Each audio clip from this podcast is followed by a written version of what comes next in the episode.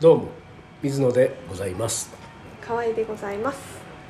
カレーの寺子屋163時間目です。この番組はカレー本制作裏話を通してものづくりとは何かを考える番組です。台湾での収録の、えー3回目ですけれども今回最後になりますね台湾では。はい。はい。で河合さんははい。台北にこのまま残る？明日。台北というかイーランの方に台北からちょっと東の。あに明日は行くと。い、明日は行きます。僕は明日台南にはい。初めておー。いきますので、えー収録はこれで最後ということになりますけれども、今日はですね今年の新刊のうちの2冊についてお話をしたいと思います、はい。1冊はこの寺子屋ではまだ一度も触れていない、うん。えー本。でもう1冊は、えー話はしてるんですけれども、実際に去年の年末に撮影が終わりましたので、その撮影の、えーどんな感じだったのかの話をはい。できればと思います。で今年の新刊で初めてお話をする本はですね「カレーの調理科学」という、うんうん。はい。初耳です。えー僕も初耳です でこの本は監修本なんですよね、うんうんなんかねあの水野は監修本をやらないっていうスタンスだったはずなんかなんですよ毎年でもありますいやそうなんですよ。でねなんかちょっとねこれどうしたらどうしたもんかなとは思ってます。で監修本を基本的にやりませんというスタンスで今までやってきたんだけれども監修本の中でイレギュラーに、はい。えー自分がうんと一人でやりきれないため、うんうん。えー仲間たちにねうんうん。東京カリー番長ハーブズメン、うんうん。スパイス番長そういうこう仲間たちに、うん。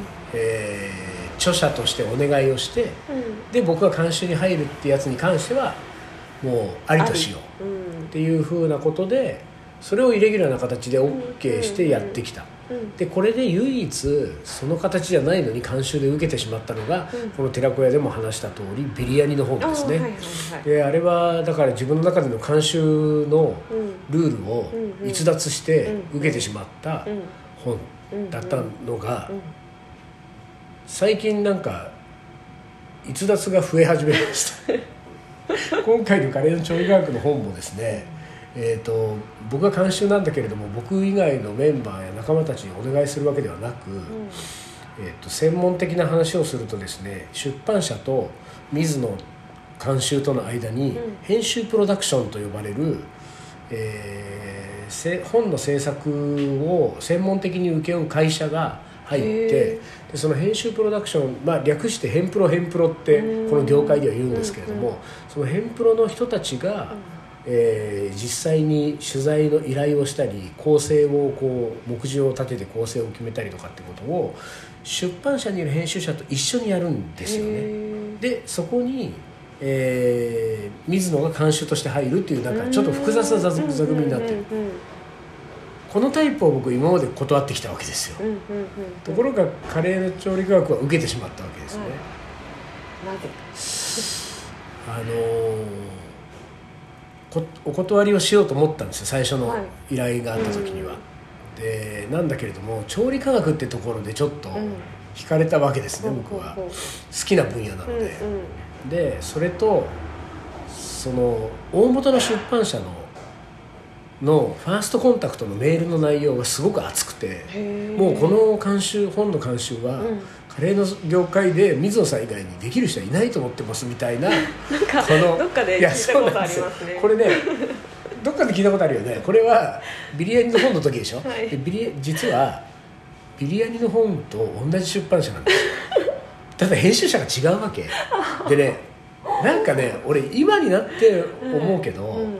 あの出版社がそういうやり口で先輩がビリヤニの先輩が。でこれ水野にはこれ言えば大丈夫だよみたいな。ねいやそういうやり取りがあったかどうかは知らないよ。あったかどうか知らないけれどもその出版社の色として、うん。何か監修者への口説き文句が手慣れてるっていう気が今になってするとする、うん。なんかうん。そういう気がするね、で僕はそれまんまと落とされてですよ。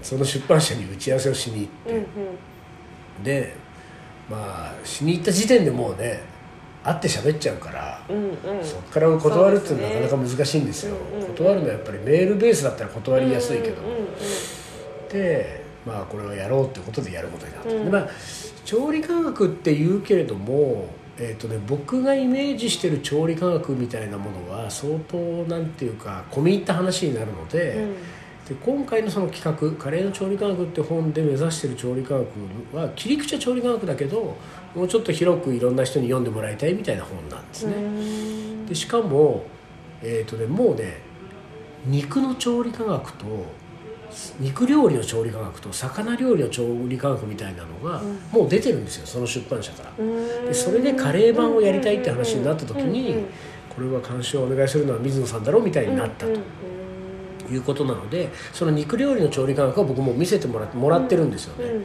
でこれのカレー版ですみたいなところもあって始まってるけれども、えー、とだからそういう意味で言うと本当にがっつり調理科学で僕がやりたいことができる本ではないし、うんうんうんうん。監修の時点で著者じゃないので、うんうん100%僕のやりたいようにやれるその編集者と一緒に作り上げるって感じよりはもう企画が決まっていて、うん。ここにえっ、となんていうかアドバイスヒントそれからお墨付きみたいなものが欲しいっていうことでの協力になるんで、まあそういう意味ではちょっとその自分がやっぱり著作を作る時に比べると感覚的にはライトになる。うん。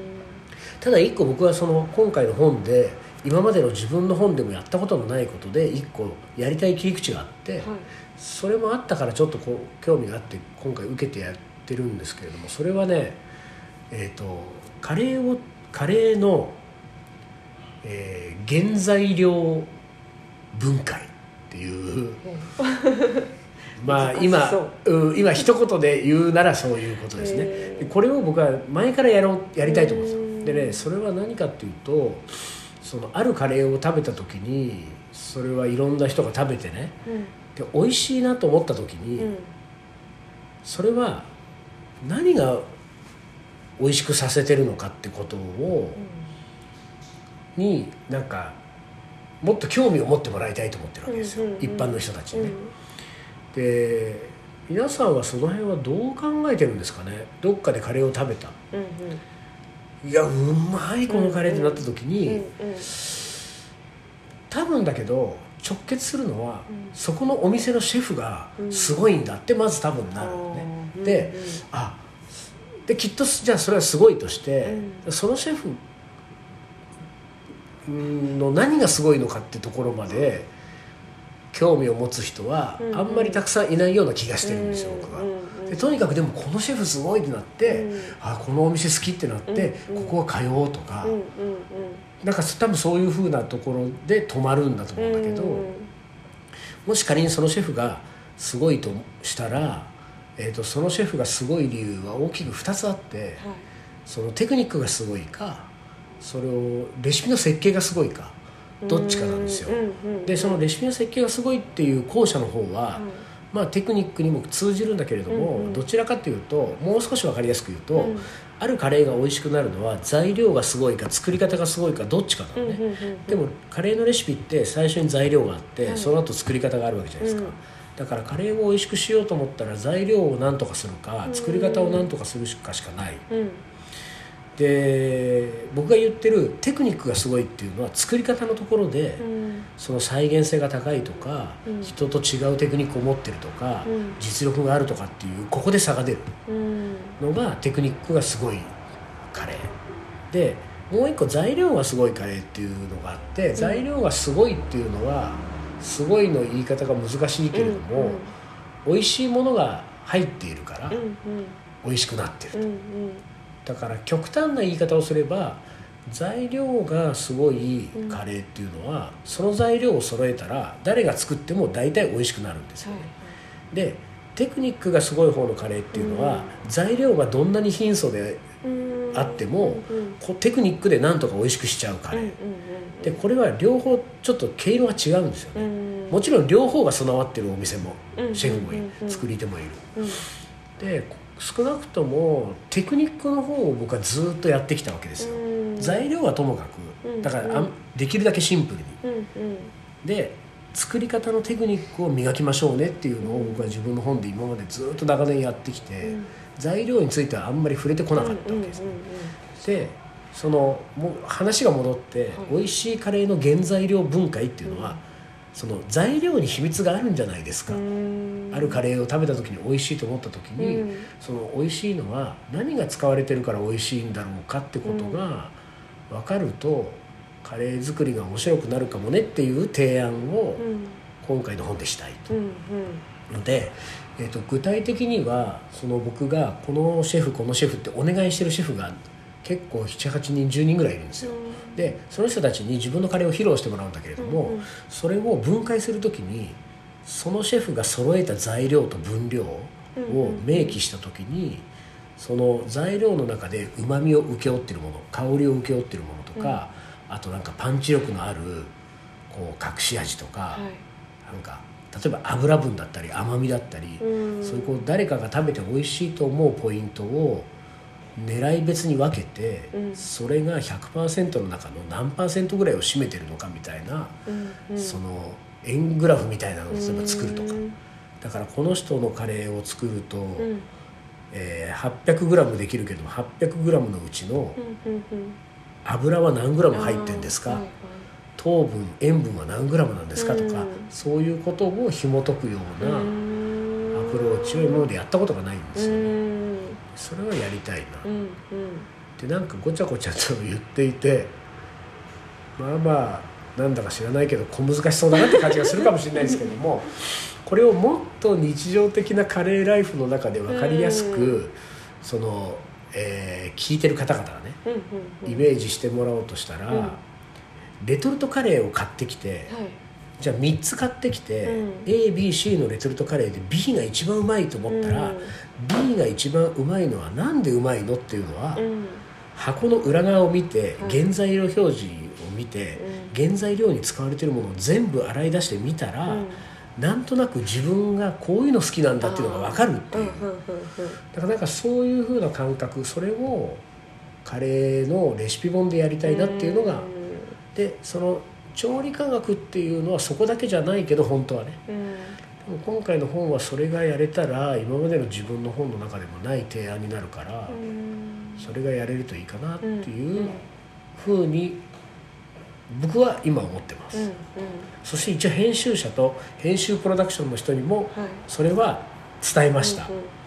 であとはみんなで作っていく過程で、それがどんぐらい盛り込めるのかはうんちょっと監修本なので、はい。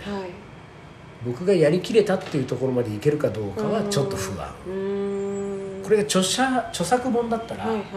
もうきっちり全部入れられるけれども、うんうんうんうん監修本でしかももう過去にうん。別のジャンルで,、そうですよね。そうもうなんていうか、んんいくつかの本が出てるシリーズなので、うんちょっと水野さん。そこまではやりすぎですみたいなのその過去に出てるシリーズの,、うん。その肉の調理科学とかう、んなんかその共通点はあるんですか？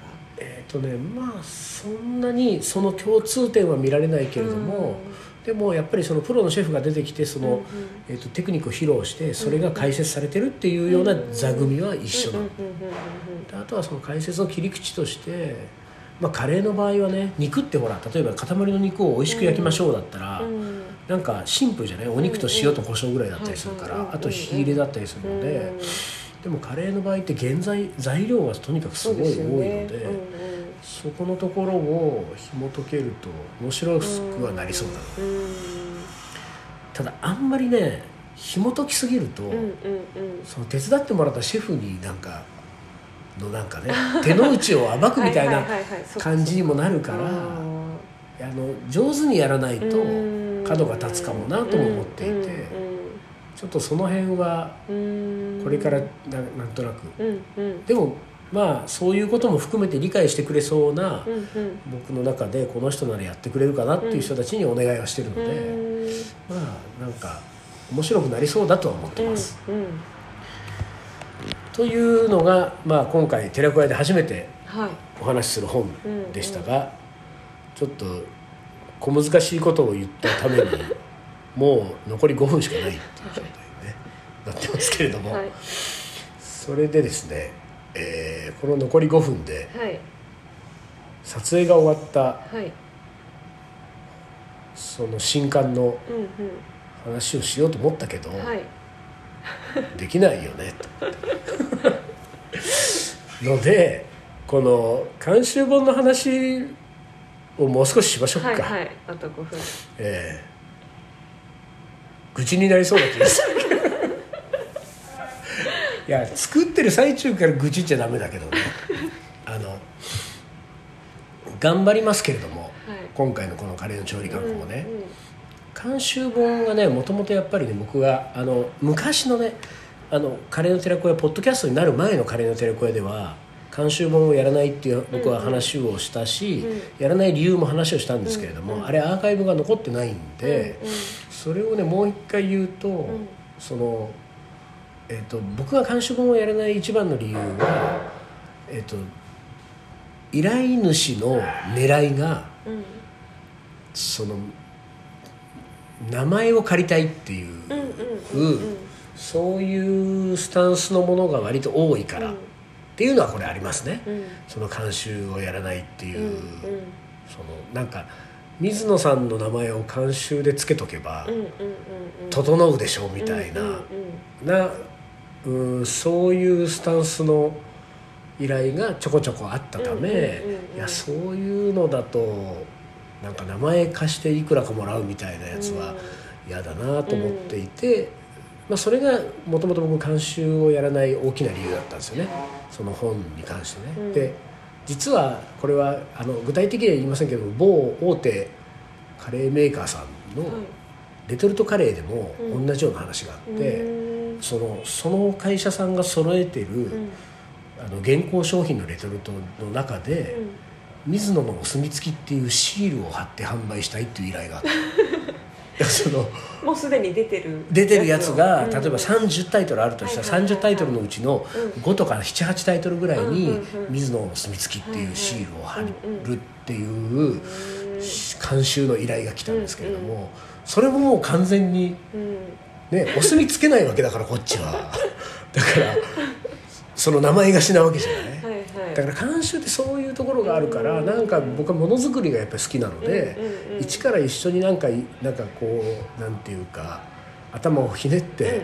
汗をかいて何かを作りたいと思ってる時に、やっぱりポンってお墨付きみたいなことの監修は嫌だな、うんうんでもう一個実は本に関して言うとね。はい。本に関して言うと監修本で懸念点があってこれはき嫌なわけじゃないんだけれども懸念点なので、えー、とさっき言ったように監修本がね、えー、と著者著者本ってね編集者と水野とでがっつり一冊作るわけでしょ、うんうん要するに編集者のたす知恵を借りたり、うん。そのアイデアをもらったり一緒に考えたりはするものの本の中身はほぼ100%水野がやるわけですよ、うん。料理を作って、うん。原稿書いて、うん。構成考えて全部水野がやるわけじゃない、うんでところが監修本っていうのは、えー、と本の中身のほとんどをそのさっき言った編集プロダクションが作る場合が多いんですよ、うん。で時々水野さんからアドバイスとか、取材をしたいけれども取材の候補点は水野さんに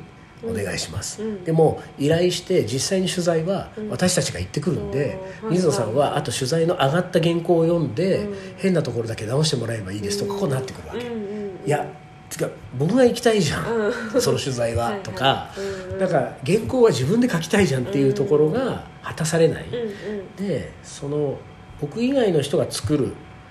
で編集者は大元の出版社にいるっていうふうになるとあの、えっと、出版社と水野との間でダイレクトにものづくりができていたのに間に一社入るから、うん。間に一社入るだけですごく些細な伝言ゲームとかでも意思疎通のズレが出たりとか。何かそうじちょっともどかしさがなんかこう、あの残ったりとかってするんですよ、でその座組に必ずなるからそこになってしまうのがやっぱり懸念するところ、やっぱりこうどっかであー自分で全部やればよかったみたいなのが残る、うんでちなみにこれで言うとビリヤニはうん。ほぼもう著者と同じぐらい僕は自分で一人でやったから、うん。だからあれは監修本というよりも著者本なんですよ、はいはい。ほぼ。だからそうなっちゃうんだよね結局ね、うん。なんか誰かにやってもらいたくなくなっちゃうから、うん。その間にねどっか誰かが入ったりうん。どっかの会社が入ったりするっていう懸念が、んうん。今回の調理科学の本にもあるので、うん。そこをどれだけ自分でいあのなんていうか首を突っ込んでやれるかっていうのが今の課題ですね、ででもこれはだからできるだけ監修本とはいえそういうふうに自分がその率先して作っていきたいと思ってるので、今もう実は取材とか始まってるんだけども、うんうん取材は全部僕が立ち会える日にうん。をしてもらってるんですよ、だから僕は行ってうん。一緒に取材はしてるんだけれども、あとはどこまで首を突っ込めるかっていうのがうん。今回の課題なので,、うん。うんでビリヤニの本の時もそうだったけども首を突っ込めば突っ込むほど、うん。これはほぼ著作本ですよねみたいな感じになってくるんだけれども、まあ形としてはうん監修になるうんうんという、まあそういうこう随分今日は20分間ゴニョゴニョゴニョゴニョ喋りましたけれども まあ監修本っていうのはそれぐらいなんか僕にとっては結構うん。うんスタンスの難しい本だっていうことですね、うんうん。でもこうこんなにさグズグズグズグズ喋って改めて思ったけどさ、やっぱり単著の水野仁介著の本っていうのは、なんていい環境でものづくりができるんだろうってうん。改めて思いますよ、だって編集者と向き合って、うん。編集者と話し合えば全部がうん。やっぱり自分のあとは全部自分がやるわけだから、うんこんなシンプルなものはないなと思うけうれども、ん。監修本って大変だな。でも今年は多分あれ？監修本5冊出すけど監修本が2冊あるんじゃない？ジンケ・ブレッソンの本、はいあとえっとカレーの教科書の第2のシステムカレー学の一番難しい専門書、うん。で、えっと一番優しいその、えっと今日本当は話そうと思ってた撮影が終わってる本、はい。これが単調なんですよ、監修本が2冊あるはずだけどもう1冊どこ行った？今日喋った調理科学の本と、あと何やるんだっけ？あそうだ。スパイスとハーブを楽しむ教科書っていうね、はいはい。あ第2弾のやつ、ねあれも一応、うんうんうん。あでもあれはね水野仁介著になりそうであすそうなんですね。うん、なんか前回は東京カリバン長監修、うんうんうん。あ東京カリバン長著、うん。水野監修でやったけど、うんうん。今回はいろいろやってだからさっきの今日の話の通りうんうん第2弾でまた監修でスパイスハーブを楽しむ教科書ってスタートしたものの、もうやっぱこれもう自分でやっちゃおう、うんうん。みたいなことになってるので、うんうん。多分これは水野仁介著になるかな、うんでザ・ハーブズメンのメンバーにちょっとだけ手伝ってもらうっていう感じの方になりそうなので、うん。えー整理をしますと、うん。今年は水野の単著が4冊。はい。うち1冊がジンケ・ブレッソンと協調だけどね、えー4冊。で、えー監修が調理科学の本で1冊で5冊ということで行っております。えー本日163時間目のカレーの寺子屋は、えー丸ごと、えー今までお話ししてなかった監修本についておしゃべりしましたけれどもはい。監修本のお話はうん。ことのほか喉が渇くゴニョゴニョして。うん。喉がすごい渇いてる。そしてだいぶ時間が押しましたね。長くなりました。すいません。ということで、えー本日これにて、はい。えー台湾でのカレーの寺子屋特別収録を終わりにいたしますので、はい。来週以降は富永さんも帰ってきて。はい。またはい日本で会いましょう。はい、3人でお送りしたいと思います、はい。今日はこの辺にしたいと思います。それでは皆さんごきげんよう。ごきげんよう